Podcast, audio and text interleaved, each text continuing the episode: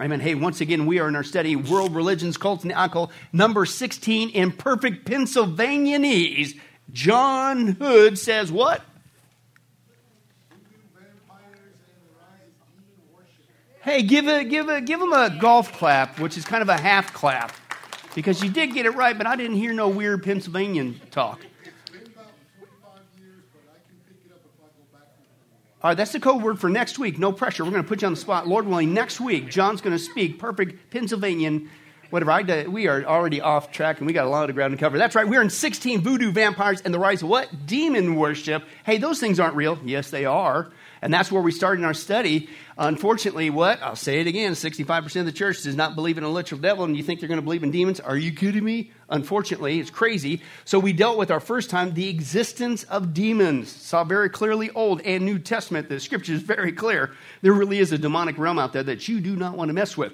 It's not just Satan's are real, these critters are real. And uh, that's why we went into okay, what's their character? Well, they emulate the one that they follow, if you will, Satan. Satan's got an evil character. These guys got an evil character. And it isn't just that Satan's out there messing things up with his evil character, so are these guys. One third of these angels, uh, fallen angels in that state, uh, have followed Satan. So they're out there. You wonder why things are messed up. It's not just all natural, sometimes it's spiritual. Sometimes it really is a demonic influence. Then we took a look at the tactics. Okay, where they're out there, they're just like Satan. They're evil rotten to the core.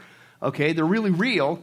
But how do they come at us? And not just the world, we took a look at last time, how do they come at us at the church? Because that's what we saw. The sad news is, it isn't just as we saw in our 20 week study on witchcraft, our 16 week study on Satanism, that witches are now so comfortable because the church is keeping their mouths shut on it.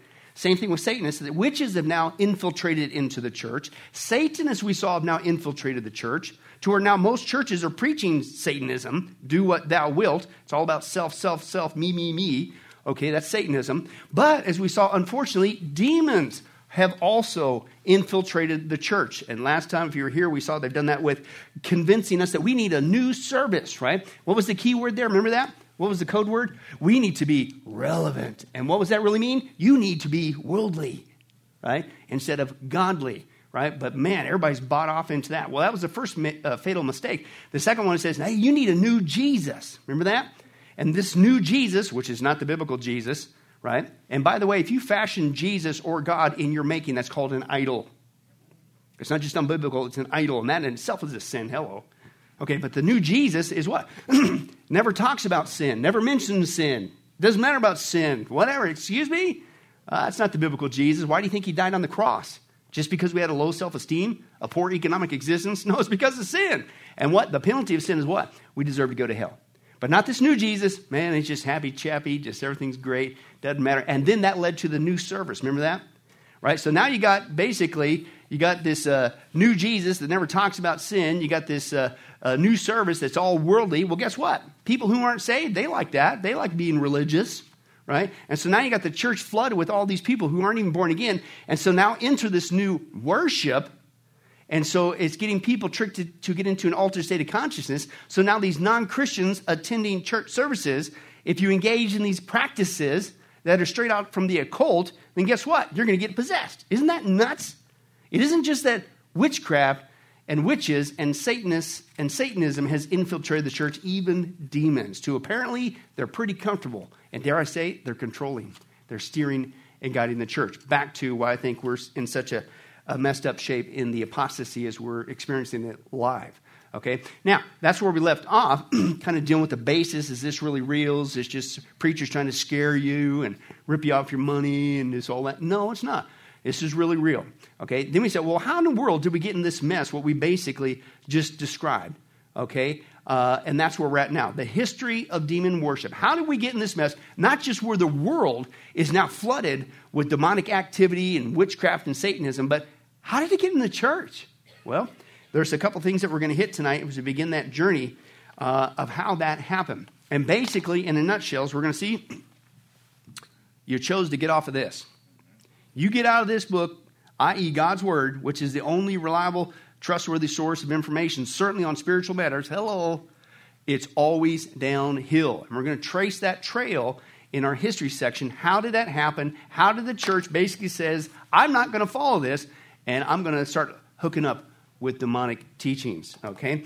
Uh, but before we get into that, let's remind ourselves why God says, don't mess with demons. Okay? What a concept. Open your Bibles, right? Let's see what God has to say about this behavior, right? Second Chronicles chapter 11. Awesome. How many of you guys read that today? Yeah. Second Chronicles chapter 11. Uh, verses 1 through 15. Now, to grab the context as you're turning there, page 664 in my Bible, if that speeds it up for you. Anyway, uh, as we uh, stall some time as you turn there and find, where's that at? I haven't seen that for 19 years. Well, it's in there, Second Chronicles. If you find First Chronicles, what do you do? I'm helping you out. Take it right. All right, there we go. So Second Chronicles chapter 11. Uh, as we turn there, this is the account, okay, in the context here of you had King David, and then it transferred to Solomon, one of David's sons, right? Had a heyday there of Israel, but after Solomon, then comes his two sons, okay, and this is where the kingdom splits. You got 10 tribes that go north with Jeroboam, and then you got the two tribes that stay at the same location. It all started in the south with Benjamin and Judah with Rehoboam. Okay, but this is the account when they split. Now, what I want you to hone in on is if you understand the history continuing forward, uh, certainly the 10 tribes that go north, and if you read the accounts, 1st and 2nd Kings, right? Man, did they ever even have a good king? I mean, it was bad right? I mean, it just, it, but you're going to see why it was bad from the very get go, is my point in bringing up this passage. And then you're also going to see that they were the ones who went into captivity first. God sent Old Testament prophets to the Israel in the north, the 10 tribes, okay, again and again and again, but they wouldn't listen. And so he sent the what? The Assyrian army. Remember on Sunday, if you were here, we talked about the fish hooks? That was the Assyrians. And so God just said, That's it. I've given you open window to respond and get back to my word. And they wouldn't do it, so he took them out. Now, unfortunately, later in history, the southern tribe, they had some good kings, but then back, and so they even began to waffle, and then eventually they went into captivity with the Babylonians. But this is the account when the kingdom split. And I want you to see why it was the beginning of the end, why the north was ever destined uh, to thrive.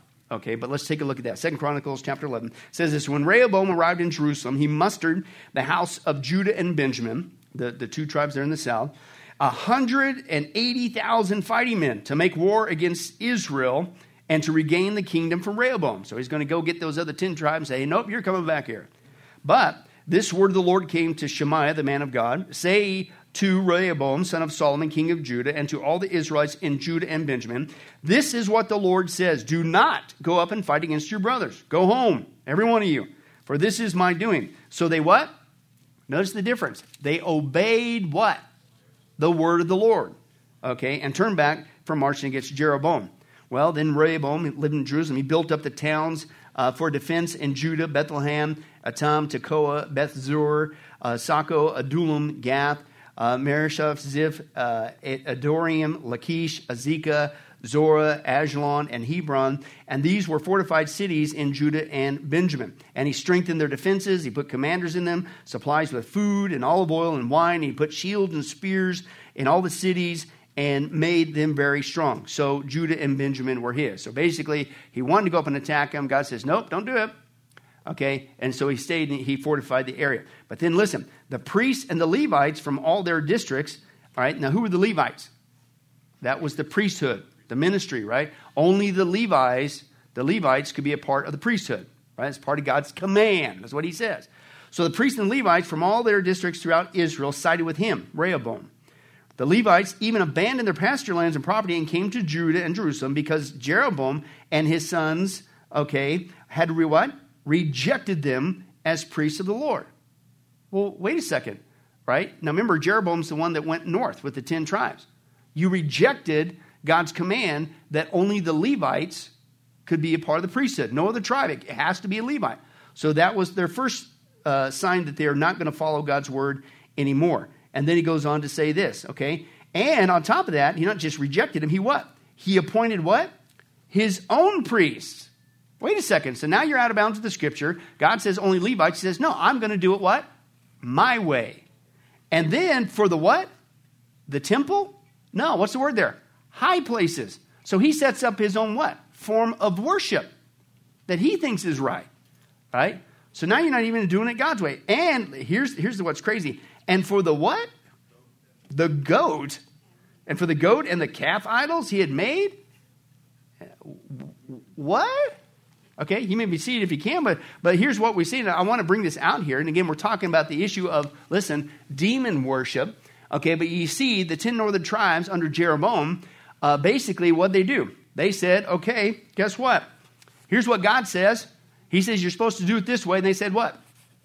We ain't going to do it.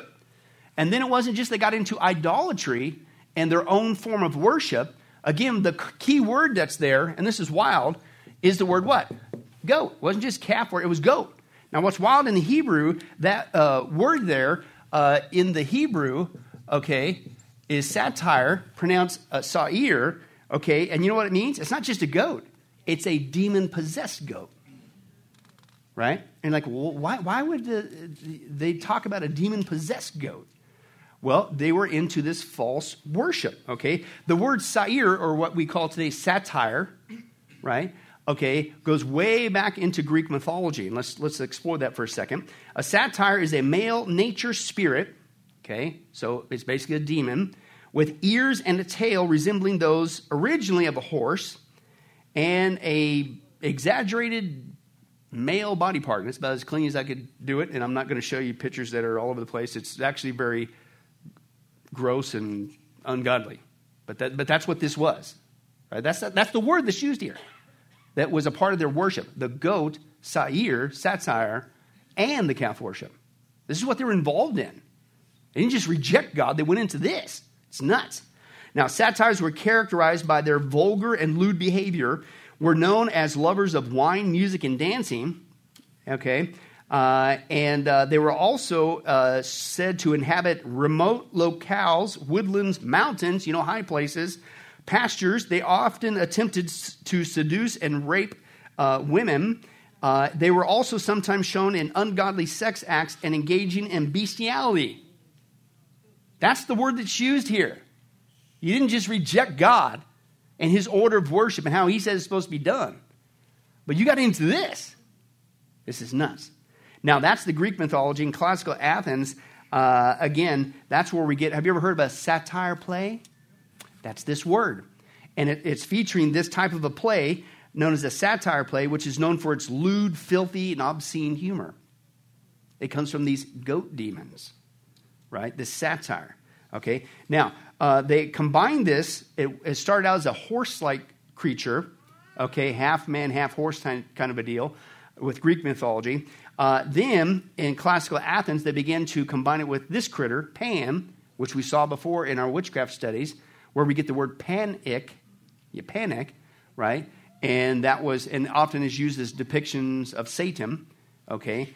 But they began to combine that, and then that's when the legs went from horse legs to goat legs and things that nature. Then the Romans took this satire, okay, and then they turned it into something called a faun, and the faun was a half human, half goat creature, okay, and uh, depicted with uh, pointy ears. The ancient Roman belief had a god named Faunus, and a goddess named Fauna, right? And they were, quote, goat people. So this is the word that's used here. How many times we read through that and we're just like, oh, well, goat and calf worship. And how many times say, wow, they, God says that you need to worship where he says to worship. You need to worship with the, only the Levites and follow how he says to worship with who he says to worship. Okay, but they said nope. And then they go and establish their own worship. And then they not just worship the idol, they get involved in that. So, how many guys would say it was going to turn out well for them?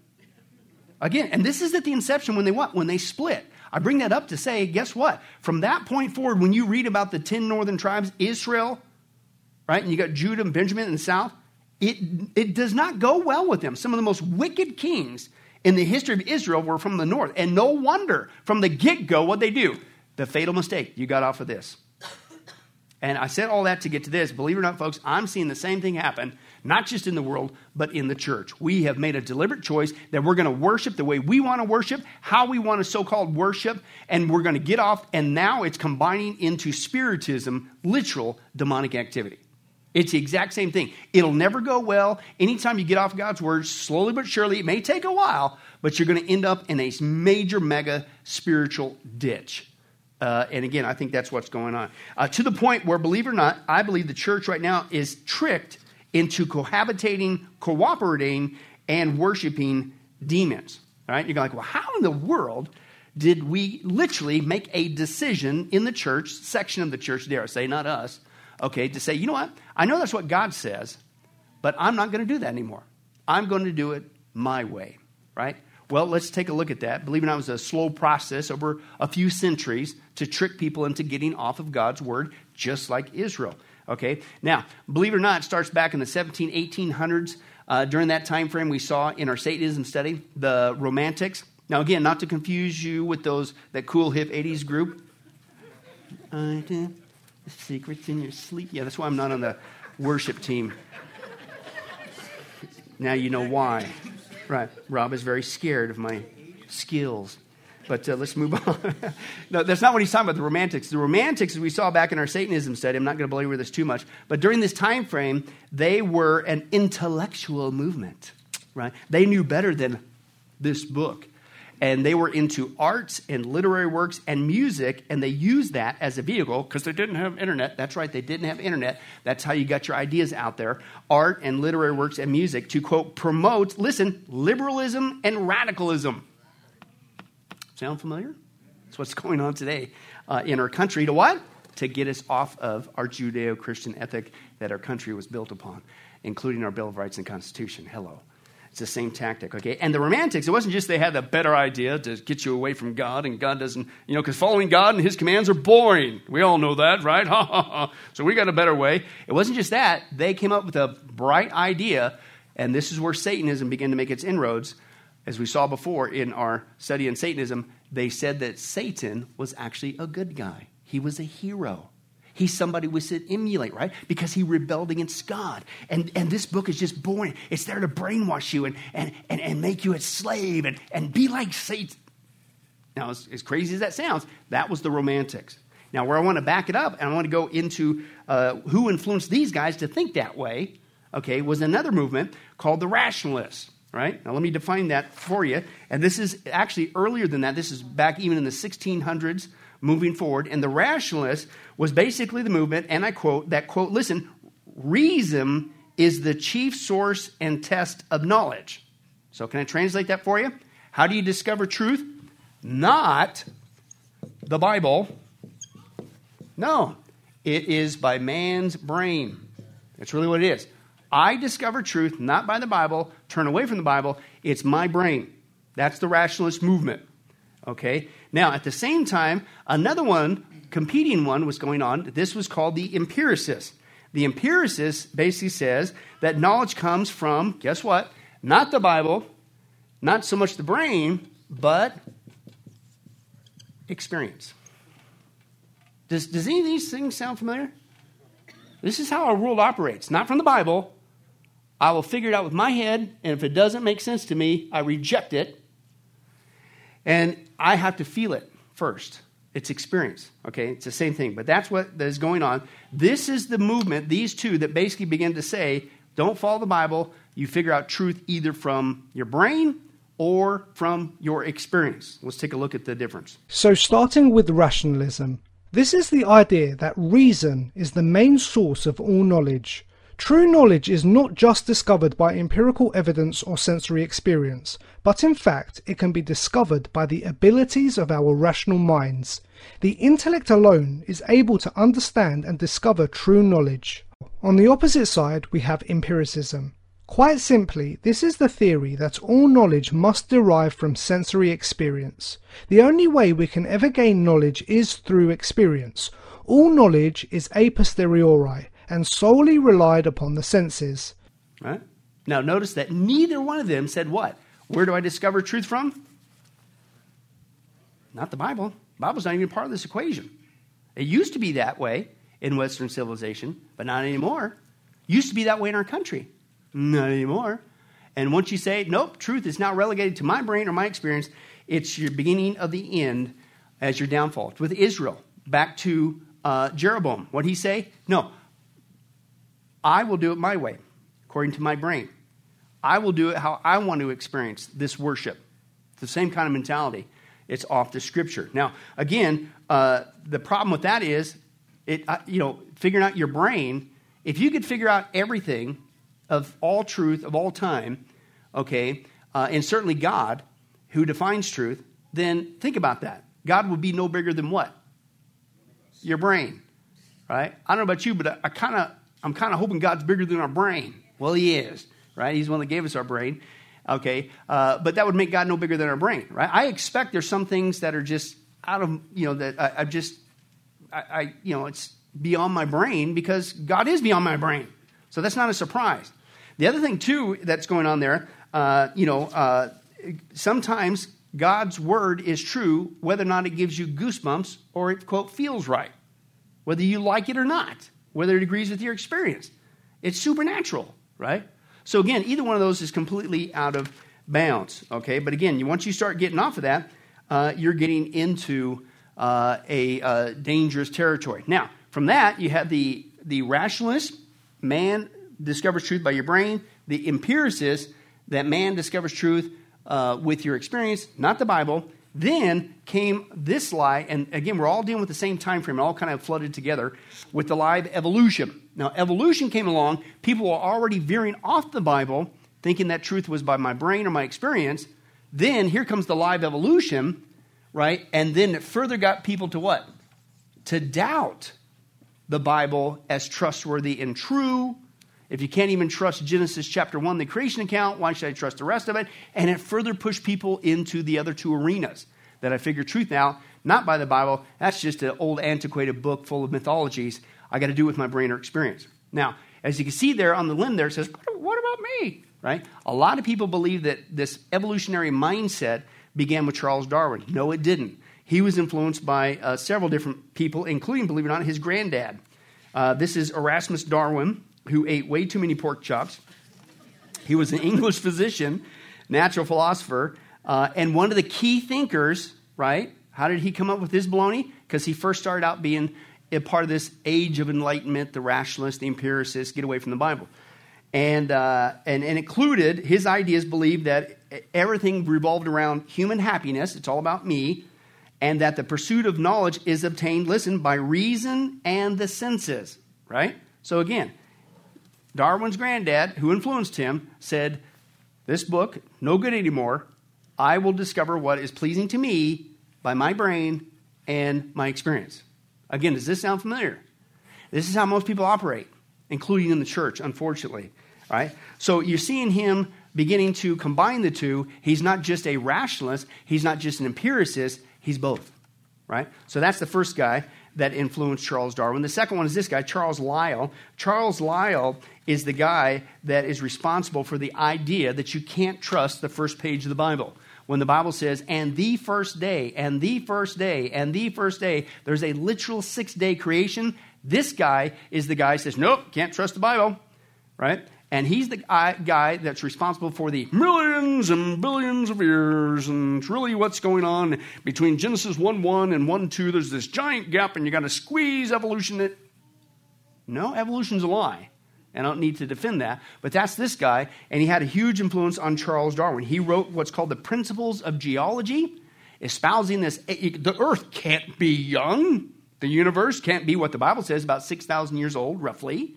You, that that's crazy. That doesn't work with my brain. I don't care what your brain says. That's not what God says. He's the one that made this place. I think he knows how old it is. Right? Uh, and so that's where it came from. But Charles Darwin wrote about this guy who influenced him in his origin of species. Okay. And then came this guy who further uh, propagated this idea that the, the earth just cannot be young, James Hutton. And then he says the reason why we see the earth in its shape it's in it's, it's over long periods of ages and time. For instance, when you see the layers in the dirt, uh, it's slow process. Over millions of years, this layer was formed. And then another million years, this layer was formed. And over millions of years, that's why we have the stratification and the dirt. Ex- excuse me? That's what's called uniformitarianism over long periods of time. Well, what they forget is guess what? There's another theory called the biblical theory, which is true, by the way, called catastrophism that we don't need to eh, explain the shape the earth is in over millions of years, over slow processes of uniform layering, blah, blah, blah, that the, the, it's called one catastrophe could rearrange the real estate really quick. And guess what? It rhymes with the flood. And the flood is why we have the layering that we have, right? The flood covered the whole earth for over a year. Read the scripture. It didn't just rain for 40 days and 40 nights. Noah was in that boat with his family and animals for over a year. So imagine the whole earth being flooded. What would happen to the dirt? Eventually, it would settle. Have you ever taken a jar of dirt and you put it in, in, in, with water and then you shake it up? What's the dirt naturally do? It settles what? In layers by density. That's why we have the layers. It didn't take millions and millions of years. Oh, by the way, evolution says there are millions of years, neat, nifty layers. Flat. They're not flat. Drive around Vegas. Have you ever seen them? Woo! And, and the rock, last time I checked, when you try to bend rock, it snaps. So, how did you get that? Well, it wasn't rock in the beginning, it hardened into rock, but it was soft mud. And then, as the Bible says, after the flood, when God drained the earth and the valley sank down and the mountains arose, that explains it. Case closed, right? So it was this guy who also further, James Hutton, influenced Charles Darwin. Okay? And then comes finally uh, this guy, Charles Darwin, who uh, worked on these ideas because, you know, because you can't trust the Bible, you know, this intellectual movement, right? And he's had all this negative influence, right? And he puts it together in his Origin of Species, and it didn't take very long before he turned himself into a monkey of the devil because what is happening here it's, it's like a it's like a the, the perfect storm if you will to get people and tell me satan wasn't behind this hello okay he's a liar and a father of all lies. This is a pack of lies that you divine truth by your brain or your experience or god isn't real. And you can't trust the bible or the genesis account. That's all from satan right? So charles darwin he comes along and he basically people are already uh, again getting off the scripture, saying truth comes by my brain, truth comes by my experience. They were combining the two, and then here comes Darwin, said, if you will, puts the nail in the coffin as to why you'd be stupid to trust the Bible. Do you see how dangerous this is? Right?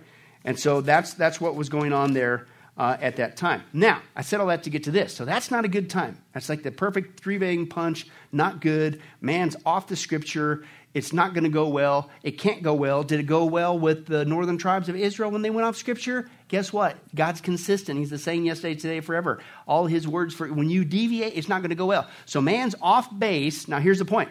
God tells us in the scripture though that uh, you could sit there and say he's not real, but he gives evidence that he's real, and deep down inside, people really know he's real. You ever heard the old phrase, "There's no atheists in foxholes"? Yeah, you get on the deathbed, you get in the hospital, your life's on the line. Uh, all that intellectual experience truth uh, goes right out the window, typically, right? People know inherently. And the reason why is because if you read the Bible, which I highly recommend, right, Andy? That's right. Uh, God put that in our hearts, right? Ecclesiastes 3.11, He, God, has made everything beautiful in its time. He is what? He set eternity in the hearts of men, yet they cannot fathom what God has done from beginning to end. So, this is why you have this innate knowledge. Why is it that every culture on the planet has an innate knowledge of God? Well, it's because He put it in there so that we would hopefully seek Him out. And this is why Paul says later in Romans, you ain't got no excuse. Well, I, I, I studied evolution and I didn't think you were real. I used my brain or my experience. I, you ain't got no excuse because the brain I gave you told you something different. Right? And that's what Paul says in Romans chapter 1. Since what may be known about God is plain to them because God made it plain to them. Well, how do you know? his creation. For since the creation of the world, God's invisible qualities, his eternal power and divine nature have been clearly seen. How? Being understood from what? From what has been made so that men are without excuse. You're not going to stand before God. God, I just, I believed in evolution. That's what I was taught in school or my brain, I just doubted you. And I, but hey, it's not my fault. You can't send me to hell because I didn't know. The light of creation is the first evidence there. Design. You see, designing something implies what? A designer. Aren't you glad, guys glad that the vehicle you rode over here was a process of millions and billions of years of stick, rocks, and erosion? Don't forget exfoliation. That's right. And the expansion of those rocks that blew up one day into a perfectly formed vehicle, and you just happened to ride it here today. Yeah, we wish it came that way because it'd be a lot cheaper. Okay? Uh, but it, no! It's designed by a design. That's common sense our bodies, just our bodies, have about 50 trillion cells, which all have to be there, all perfectly formed and functioning, all with our organs perfectly functioning. Uh, how well do you exist with a half a heart? Right? How about one third of one lung? Yeah, it rhymes with dead. Last time I checked, dead people have no babies. So how do you procreate? It's, it's ridiculous. So that's why God says, You got no excuse. I gave you the evidence of the design. Look at anything in the world the stars, the trees, the bees, the fleas, you and me. Excuse me? You didn't come from the goo to the zoo to me and you. Your brain that I gave you tells you that. You got no excuse. And then there's other arguments God gives the argument of being, morals, uh, and design we talked about. But here's my point. So inherently, God gives us the ability. I don't care if you say, Oh, I've been influenced by these guys that said truth comes from your brain or your experience or the lie of evolution. You know there's a God deep down inside. Well, I said all that to get to this. At the same time this was happening, at this period of history, that man says, Nope, I'm going to get off the Bible and discover truth by my brain. Nope, I'm going to get off the Bible. I'm going to discover truth by experience. And then I'm going to combine the two. And then here comes evolution to get you really to doubt God's word. There is still enough innate knowledge of mankind to say, Nah, there's got to be more to life than this. Right? Uh, I, I know that's what they're telling me. I came from an ape instead of Adam. But uh, there's got to be more. Now, I said all that to get to this. That gave rise to this spiritualism. And even though Satan tried his best, okay, to get people completely off the Bible by following truth by the brain and experience and doubting God's word, people still have this innate knowledge from God that there's got to be more to life. Now, the problem is Satan steps in again and still gets people to what?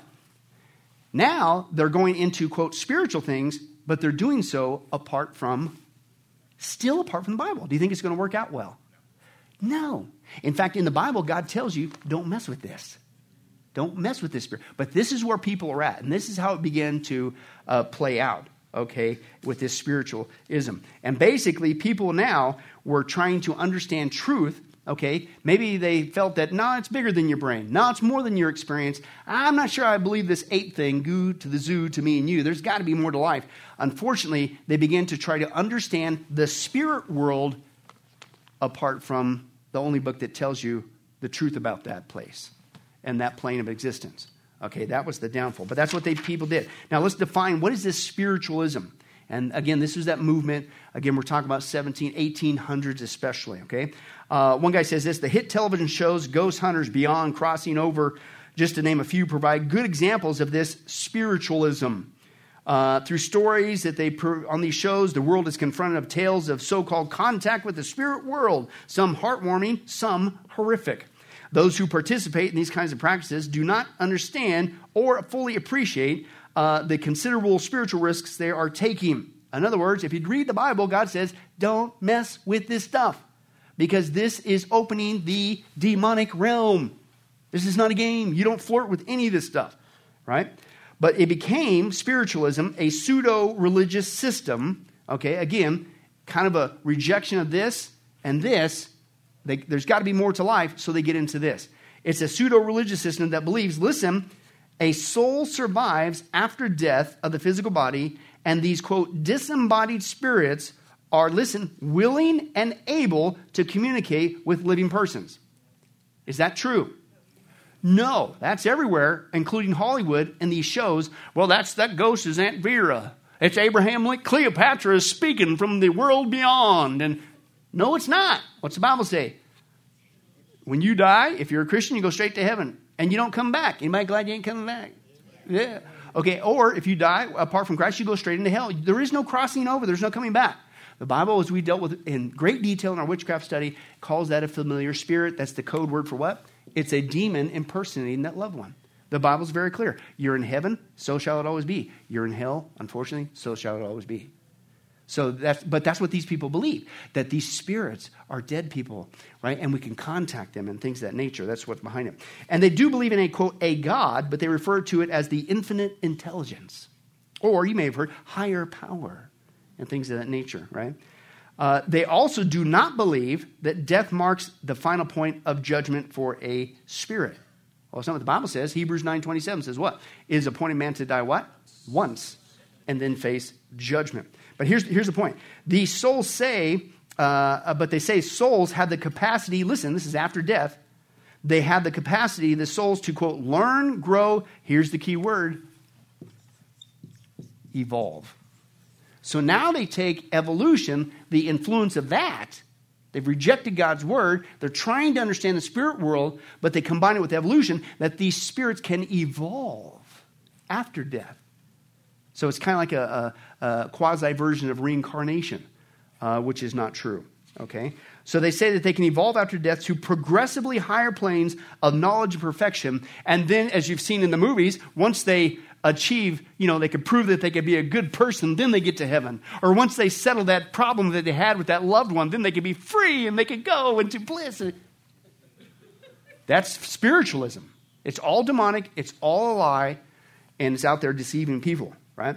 Spiritualists do not believe that Jesus' death paid the penalty for sin, that salvation comes by grace through faith alone in him, but rather they say souls gradually progress after death uh, towards spiritual perfection. Therefore, it's a works based route of salvation after death, which is very dangerous because they think, well, if I die now, at least maybe I can get a second chance at it. Next time around, there is no second time around. This is it, man. Read the scripture, but that's the problem. People aren't, right? Again, it began to take off, and we're going to get into more of these people in greater details down the road, but I want to give some highlights of how that movement started, what influenced it, and then how it began to permeate on up to today. And unfortunately, as we're going to see in a couple studies, Lord willing, the church. It's crazy. Okay. Uh, but anyway, basically, this was a movement. They're seeking truth now outside the Bible. Okay, forget the brain thing, forget the experience. I'm going straight to the spirit world. That's how this is what this movement really in a nutshell is. Okay? And, and again, uh, part of what really got people into this not only was uh, kind of rejecting that uh, this brain experience, doubting the scripture, but they knew there was more to life. It wasn't that. It was also during this time in the 1800s and the early 1900s, you had the Civil War, you had World War I, and there were millions of people, uh, loved ones that had died. And so here comes this way you can contact them. So that was another thing that seduced people to go along uh, into this. And again, by that time, evolution's made even bigger headroads, got people to doubt God's word, figure out everything with your brain experience. Everybody's completely off whack. Okay, as well. But anyway, so that's basically what it was. Uh, we'll probably have a whole study just on these guys. In the United States, in about the mid 1800s, came these ladies Margaret and Kate Fox. They really pushed spiritualism here in the United States big time. Uh, and this was in Hydesville, New York. They made the first uh, astonishing quote announcement that they had contacted a spirit of a murdered peddler in their home. And the peddler communicated with them by knocking on a table or wall. And oh, really? So now we can talk to dead people and maybe my loved one that died in the Civil War and World War One, you know, all that kind of stuff. And, and, and so people began to do what? They began to have seances, right? And it especially flourished among the upper class and wealthy America. Then you got these guys, and again, we're probably going to get all this more in detail later. Uh, then you, these guys begin to tour the country. Uh, mediums like uh, this guy, Paschal, Beverly Randolph, and Cora Scott, they toured the country giving lectures and demonstrations. See, it's real, right? And then at the same time, this guy appears on the scene, Franz Mesmer. Look how happy he is. you don't want to mess with this world the spirit world. is crazy, folks. It's not a game. Franz Mesmer, where we get the word what? Mesmerize? Mesmerism? That's where it comes from, this guy. And he was into this with the spirit world, and that's how we can manipulate and provide healing and things of that nature, which, uh, as we'll see, was an influence on the charismatic community uh, with their so called healing uh, aspects as well. Uh, then uh, eventually, believe it or not, you get people who begin to be, quote, and this is the word that's used here, devotee. So this wasn't just somebody dabbling, this has now become their life. People such as Mary Todd Lincoln, Abraham Lincoln's wife, was huge into this, okay, which we'll probably expose again later in study. And it's a good thing that this basically seeking the demon world for contact and communication, which again God forbids in the scripture because it's demonic, okay, it's a good thing it only happened with her politically in office we're probably going to have a whole study not only on Nancy Reagan, because I'm going. It's not just the Democrats. There's Republicans gotten into it too, but Hillary Clinton. We're going to hit that baby again. Remember her in the White House? It's still in print. She had seances trying to conjure up so she can get advice from Eleanor Roosevelt and Gandhi. Remember that? It's still in print. And people just laugh about that. So this aspect is never really left politics. And so we'll probably have a whole study just on that, as crazy as that sounds. Then it began to get uh, popular in the literary world, and we'll probably hit, this guy again. This guy, Sir Arthur Conan Doyle, does that sound familiar? Yeah, a lot of books, a lot of movies been made of that. Sherlock Holmes mysteries, all that stuff. Okay, at this time, he was heavy duty into this. Okay, so he's influenced by the occult. And then, praise God, certain people began to raise up and uh, expose the phonies. One of them is this guy you may have heard of. He wasn't just a magician, he exposed these phonies, Harry Houdini. We might talk about him more, but Harry Houdini also began to expose the fakery. Now, a lot of them, it was just you know, somebody's in the back behind the curtain. Hey, did you hear the table knock? You know, so there was a lot of chicanery that still goes on to today, including in some of the churches that, hey, that's the Spirit of God. No, it's not. Remember that? Remember that one? They, they say, oh, it's gold dust, gold dust. Remember that? The lady admitted on tape, on tape, that her job in that church was to put the, she went to Hobby Lobby and got the fine gold dust and she put in the air conditioning system. Remember that? It's the same kind of, well, Harry Houdini, basically, we exposed that for modern day. He did that back in his day, uh, exposed a lot. But it's not always, not always fake. Sometimes they are contacting spirits, but the Bible's clear. What are they? They're demons okay, is what's going on here. So Harry Houdini was kind of early form exposing all that. And again, people got into this because they were rejecting, uh, quote, uh, the uh, uh churches uh, saying that they were just dry, cold intellectualism. And so what they did is they backed into a lot of this stuff, okay? Uh, again, other people that promoted this was feminism as we saw in our study, the feminists really liked the spiritual movement because at these seances and meetings, women were a, prime, a prominent figure and they could have a voice and they could have a quote leadership position in a male dominated society. As we saw in our witchcraft study, uh, all the early uh, founders of, of feminism were into witchcraft, right? So we exposed that in a whole study and that's not surprising. So they were into this too. Also, another movement, Radical Quakers, that's an early form of some of the charismania that's going on today. Uh, they, they quote, let's not do it God's way. Let's not, what's the scripture say when we gather as Christians? We're taught the word, pastor teaches the word. This is why we do what we do to equip the saints. So you go out there, become disciples, and you go out there and do ministering the works of God, right? And then when we gather, we sing songs that are honoring and glorifying to God right? And we, we uh, uh, take care of each other with the gifts that He's given us, and we're, we're a big family and all that kind of stuff. The Quaker says, Oh, no, no, no. I'm going to do it, quote, by an unprogrammed worship as the Spirit leads me. Sound familiar? That's exactly the mindset of a lot of people. It's off the scripture. You go off the scripture, just like Israel, you're headed for a downfall sooner or later. So they really got into this. But, but again, if you slap Christianese on it, it makes it okay. No but that's the same tactic that's done. And dare I say, it's a lot of stuff that's going on today. You look at most church services that are, quote, considered the most popular, and guess what? It's all what? You go there, it's this music, repetitive music, music, music, and then you keep doing the music until what? And experience takes place, and it's supposed to be the Spirit of God. I don't think it is at all. Okay, but that's it. There's, there's no real study. All right, let's open up the Bible and let's begin to study the whole counsel of God's Word. None of that. It's the same mindset that's going on uh, today. But that's basically uh, in kind of a, a, a, nutshell. But what does God say about spiritualism? Is this something we should mess with, contacting supposed dead loved ones? Not even close. Let's take a look at that. The Bible strongly condemns spiritism, mediums, the occult, and psychics. Horoscopes, tarot cards, astrology, fortune tellers, palm readings, and seances fall into this category as well. These practices are based on the concept that there are gods, spirits, or deceased loved ones that can give us advice and guidance. These gods, or spirits, are demons. The Bible gives us no reason to believe that deceased loved ones can contact us. If they were believers, they are in heaven enjoying the most wonderful place imaginable, in fellowship with a loving God. If they were not believers, they are in hell, suffering the unending torment for rejecting God's love and rebelling against Him. So, if our loved ones cannot contact us, how did mediums, spiritists, and psychics get such accurate information? There have been many exposures of psychics as frauds. It has been proven that psychics can gain immense amounts of information on someone through ordinary means. Sometimes by just using a telephone number through caller ID and an internet search, a psychic can get names, addresses, dates of birth, dates of marriage, family members, etc. However, it is undeniable that psychics sometimes know things that should be impossible for them to know. Where do they get this information? The answer is from Satan and his demons.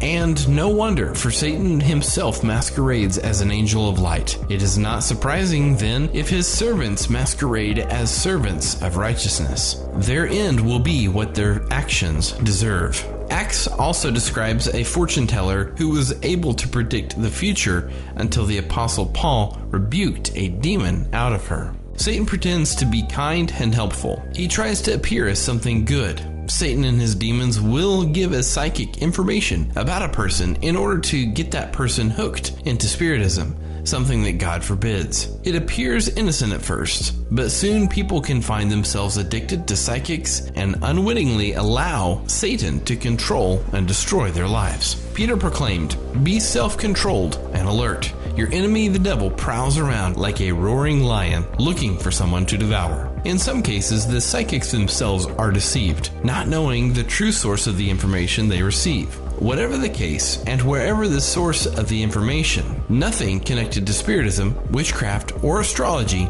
is a godly means of discovering information. How does God want us to discern His will for our life? God's plan is simple, yet powerful and effective. Study the Bible and pray for wisdom.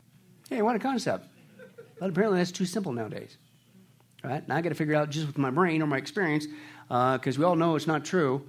And, uh, but you know what? There's something inside me tells us there's got to be more to life. So let me go mess with the occult. But if you read the Bible, God says, don't you dare. It's going to lead you straight to opening up doors with demons. Uh, God never blesses this, right? He, he only warns about it. But remember King Saul? He resorted to, well, uh, let me just try the witchcraft thing. Let me, let me try this occult thing. Let me try to uh, drum up a, a, what happened. Uh, he not only lost the kingship, but he died. As a result, God judged him. And Paul, when the so called fortune teller, right, when they cast what? A spirit of a, no, a demon. It's a demon, right? So this is all demonic. God will never uh, bless that. And unfortunately, that's what's going on uh, today. Now, there began to be another merger, and I want to get to that uh, real quick. And so, as we close it out, so basically, people got off the Bible, 1600s, 1700s, starting to go into that. Birth Satanism, same time frame. But then the rationalist, the brain figures out truth. The empiricist experience.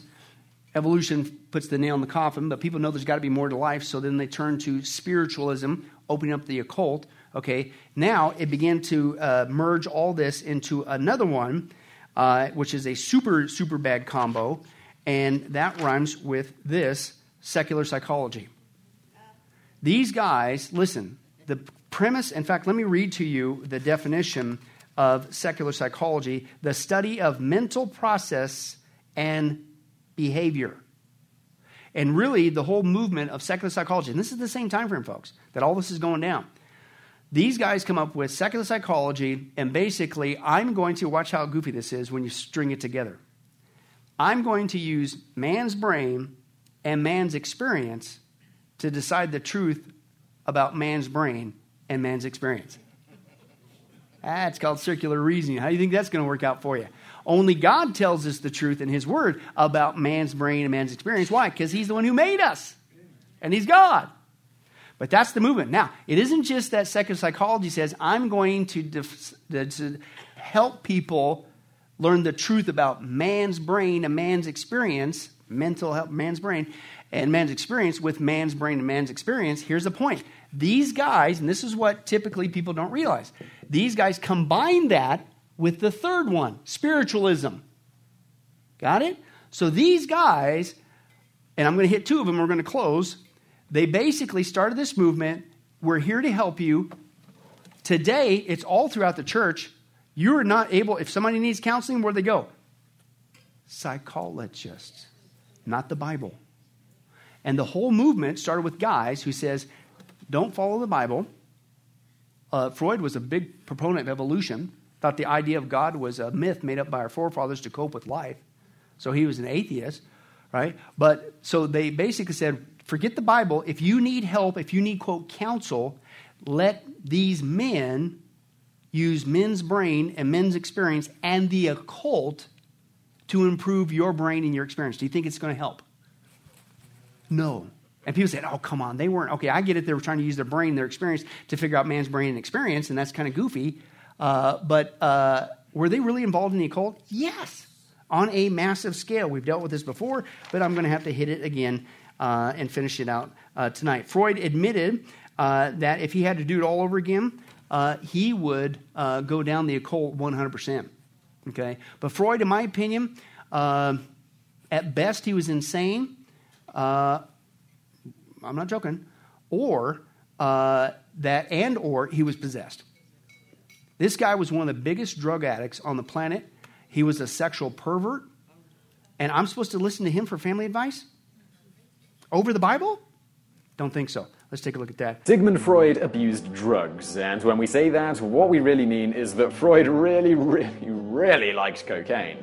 Freud loved cocaine so much he discussed it openly with his fiancée and performed experiments centered on cocaine with himself as the subject. While that may be the greatest excuse for drug use ever, he also did write several papers on the wonders of the drug, touting its use in all sorts of things, including anesthesia. However, he did enjoy the high that the drug gave him and definitely used it for more than just medicinal reasons. Freud had a bit of a problem with the ladies, which is a bit of an understatement. A better question would probably be what problem he didn't have with women. Freud believed that women's problems stemmed essentially from the fact that they did not have a male sex organ, and he felt that women didn't have a good sense of justice. He also considered women to be weak socially, to have a jealous nature, and to be exceedingly vain. Freud was also known to believe women to be the problem in society. Freud had a collection of very strange theories, many of which are pretty much discredited today. His main belief was that young children, even infants, had unconscious sexual feelings. Many people may not realize that Freud had a very long running battle with cancer. This was mostly due to his habit of constantly smoking cigars, which led to mouth cancer later in life. At one point, Freud managed to actually quit for over a year, but eventually went back to the habit again full time. He has been quoted as saying that cigars were essential to his life and believed that they improved his work. According to some, he smoked as many as 20 cigars in a typical day and had to go through 34 operations, still eventually succumbing to cancer. And I'm going to listen to him for counsel? That guy was messed up. And it wasn't just that. This guy, that's the tip of the iceberg. And, and, I quote Freud's letters revealed that he regarded his clients, and I quote, as suckers. He compared himself to a lion in a cartoon that he saw. Quote, the lion is checking his watch and at feeding time and asked, and I quote, Where are my Negroes? He called his clients Negroes. Turning down an invitation to travel, Freud wrote that a wealthy woman, one of his clients, quote, might actually get well during my absence. He said, quote, My mood depends very much on my earnings. Money is laughing gas for me. And watch this the talking cure, psychoanalysis, was a scam, quote, for a fee, rich people received absolution for their guilty pleasures and permission to proceed. Freud had an affair with his wife's sister, a lady named Minna Bernays, who got pregnant. His psychiatric theories about incest and sex were attempts to exonerate himself from doing that. Critic says that uh, Freud's uh, theory was a product of a, his cocaine use.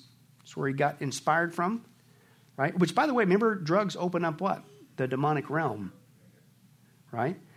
But it wasn't just he was involved in drugs that open up demons, he was also heavily involved in the occult. And again, he said, if I quote, this is Freud, if I were at the beginning of his career rather than at the end, I might possibly choose just this field, spiritualism, the occult, uh, in, uh, uh, in spite of all difficulties. Now, also, he was not just uh, interested in the occult, he wasn't just a dabbler, quote, he was completely immersed in the subject. He was fascinated with ancient civilizations. His uh, collection of artifacts and relics were extensive. Later in his life, he refused to travel without his occult collection. Such items as statues, vases, reliefs, busts, fragments of papyrus, rings, precious stones, prints, Neolithic tools, Sumerian seals, a great goddess of the Middle Bronze Age, Egyptian mummy bandages inscribed with magical spells, stained with embalming ointment, Hellenistic statues, images of the Sphinx, erotic Roman charms, luxurious Persian carpets, and Chinese jade. This guy was whacked, right? And they also says that components of his quote dream interpretation theories was derived from his quote occult research. He was heavy into investigating the phenomena of mental telepathy and thought transference, and, quote, he was a practitioner of the tarot card. Hello? Right? Okay. And uh, connecting tarot card and psychology, okay, quote, informed his professional work. Quote, it is wrong to regard Freud as a uh, rationalist who rejected the cult outright. Freud listened to the arguments in favor of the occult and he believed in the occult and he assimilated that into his teachings. And I'm not only going to listen to him, a guy who was an atheist, who mocked the scripture, uh, denied God's existence, mocked you and I for believing in God, but he was addicted to cocaine and nicotine and he was opening himself and traveled with occult items and it is uh, over this and again I, I understand the world doing that because they don't know Christ. They don't know better. But for people in the church saying, I, I, I, I need help, I'm having some challenges with my thinking or my experience, my behavior. Well, I'm sorry. We're not able to help you as Christians. You need to go to one of these guys. The church has been brainwashed, folks. This is demonic. Now, real quick, we got to get into the other guy because there's another guy who took it even further. This guy, I have no problem saying he wasn't just whacked, he was demon possessed. Okay, and that's Carl Jung. Okay, he took it to a whole different level. He admitted, as we saw before, that where he got his ideas was directly from the spirit world. Of course, he didn't call them demons, the Bible does, familiar spirits. He called them archetypes. He, even named them different names. And he said, This is where I got my ideas from. From demons. Hello. He admitted it. But let's take it even further. This idea of Jung is nothing new getting involved in the occult. He was involved in the occult from a young age, and here's the point he never stopped. He never stopped.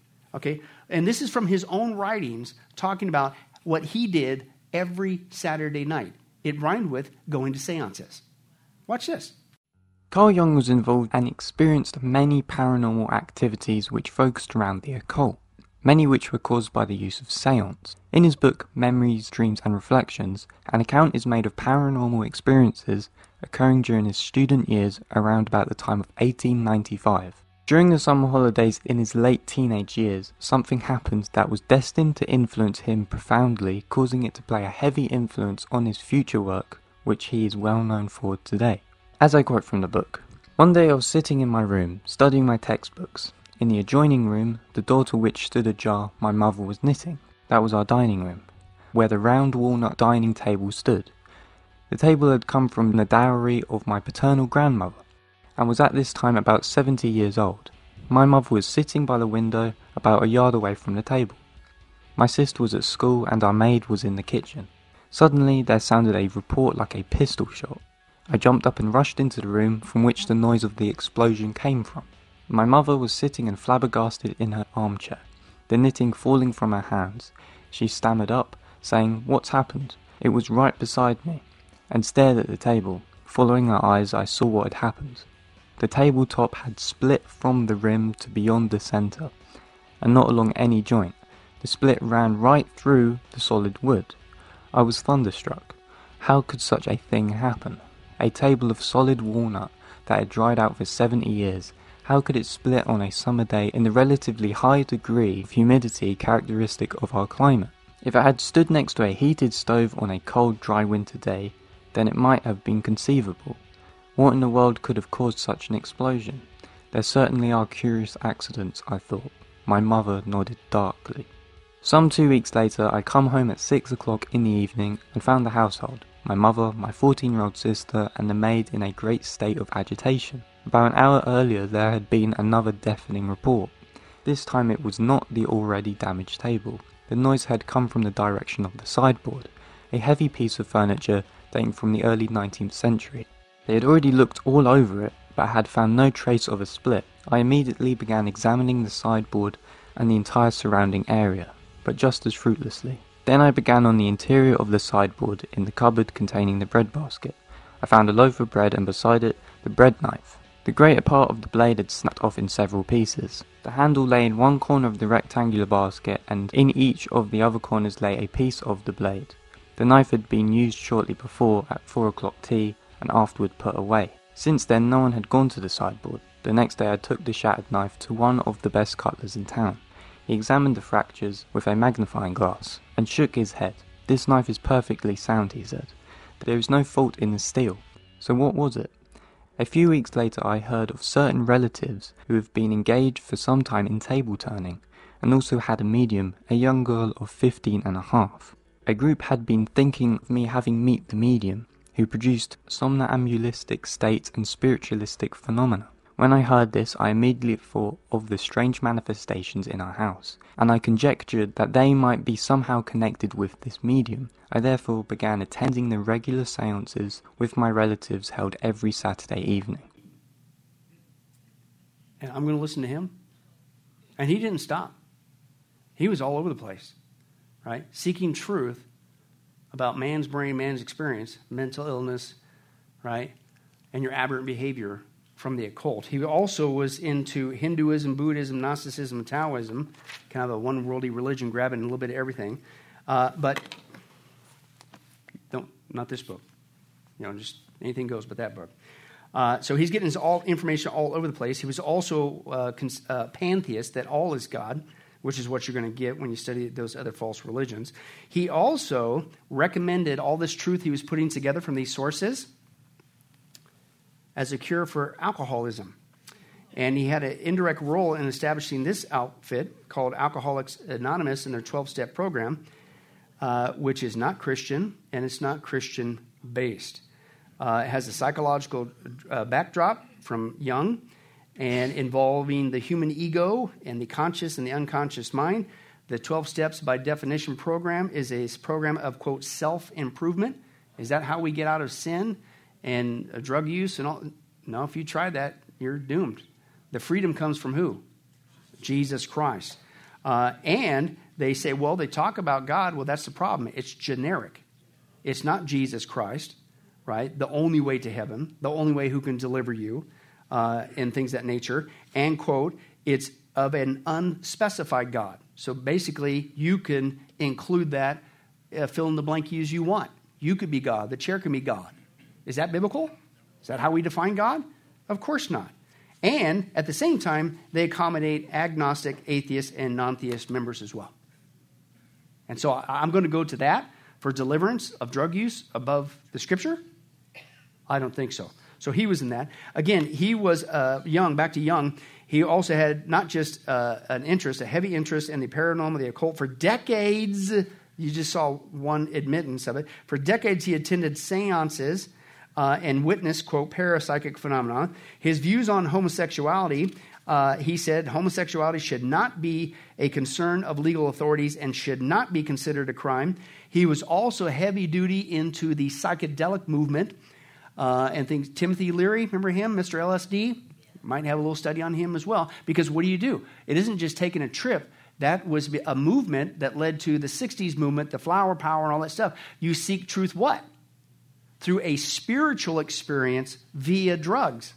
And typically psychotropic drugs that are used still to this day in the occult by shamans and witch doctors like mescaline and peyote. But that's how you seek truth. Again, all getting off of the Word of God. And you're going you're gonna have a spiritual experience, but it ain't from God.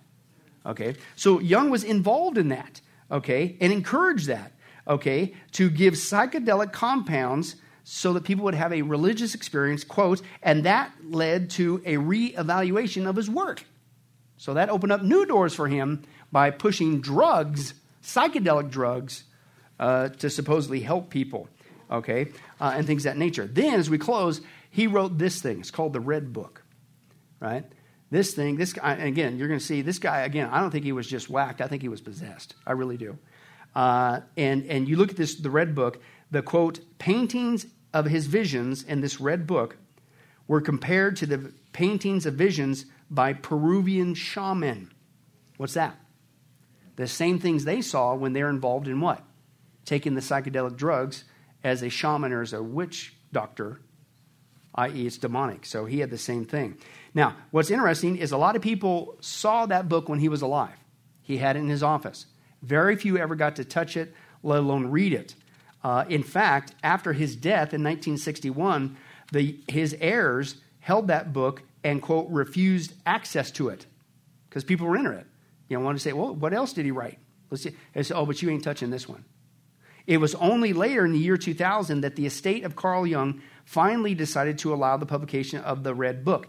And I quote one researcher who read this, he said, and I quote, My interpretation, it was so crazy, no wonder Jung didn't want people to read this. Right? And he, he gives us, again, these are the guys we need to listen to for our troubles when we have counseling needs. And not this, these guys.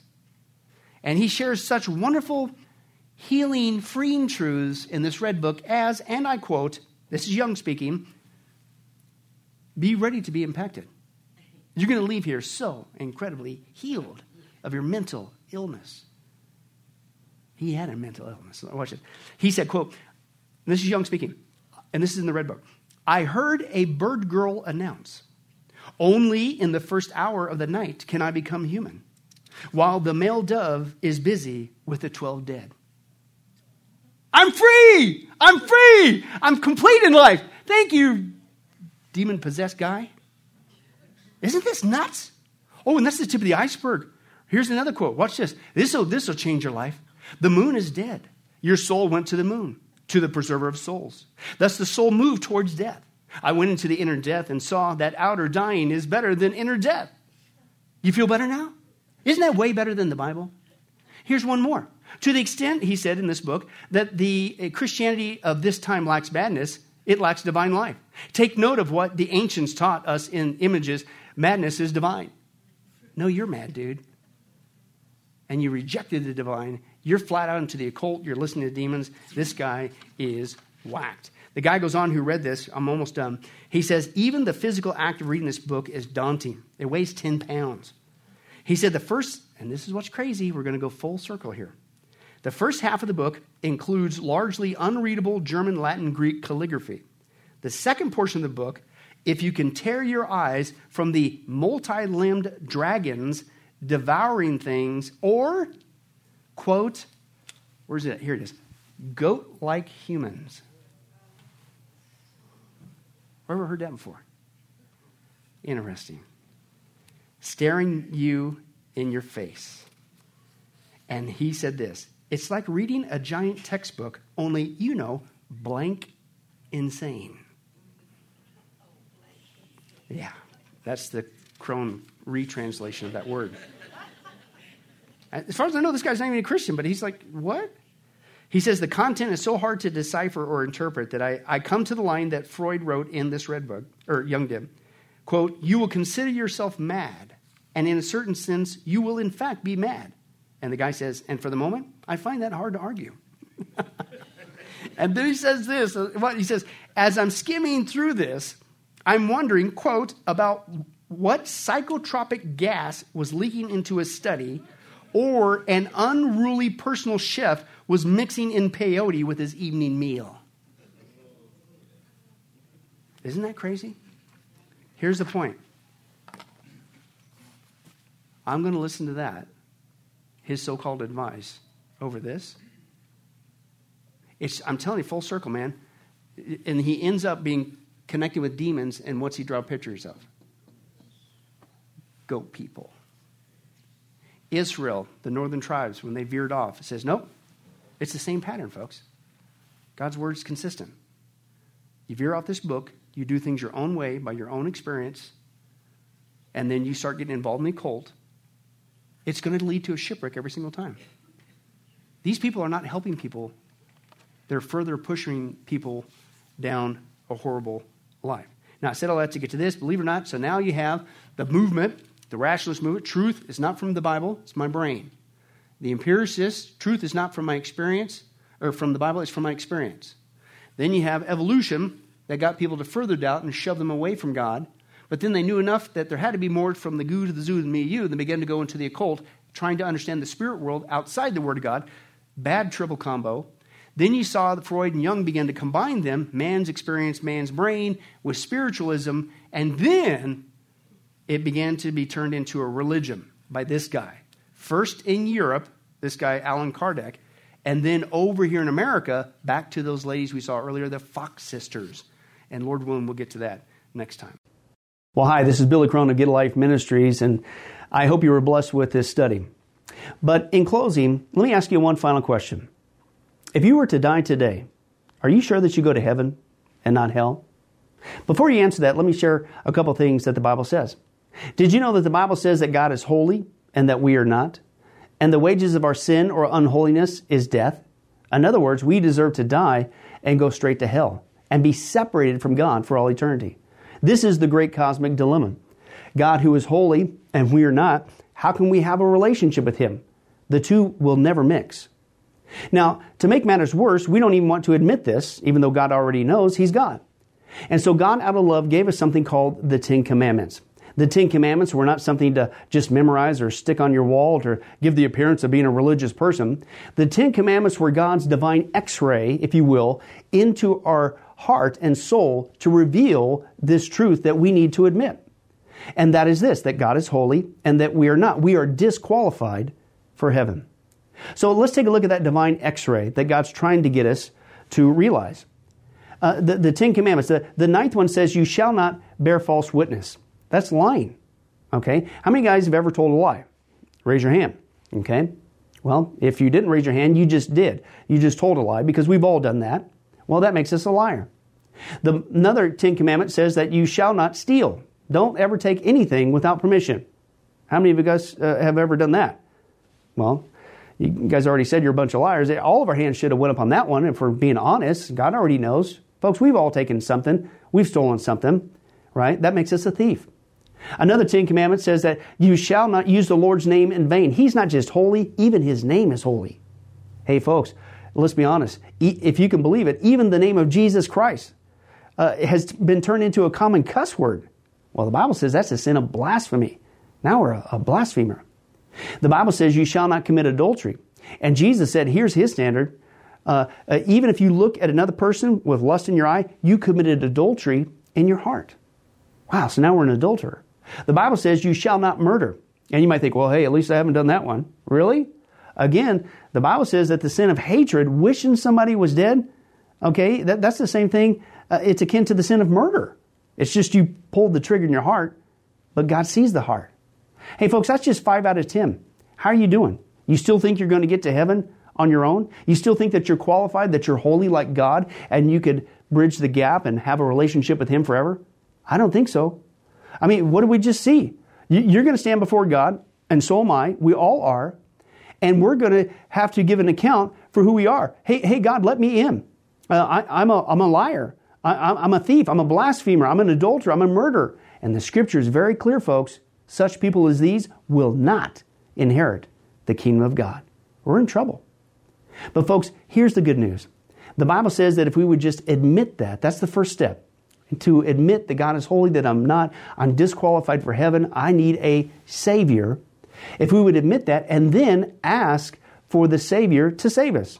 That, that's what God was doing with Jesus. God gave us His Son, Jesus Christ. He took the death penalty in our place so that we could be completely forgiven of everything we've ever done and be made holy through Jesus so that we can now have a relationship with God both here and now and forever in heaven. We can become qualified.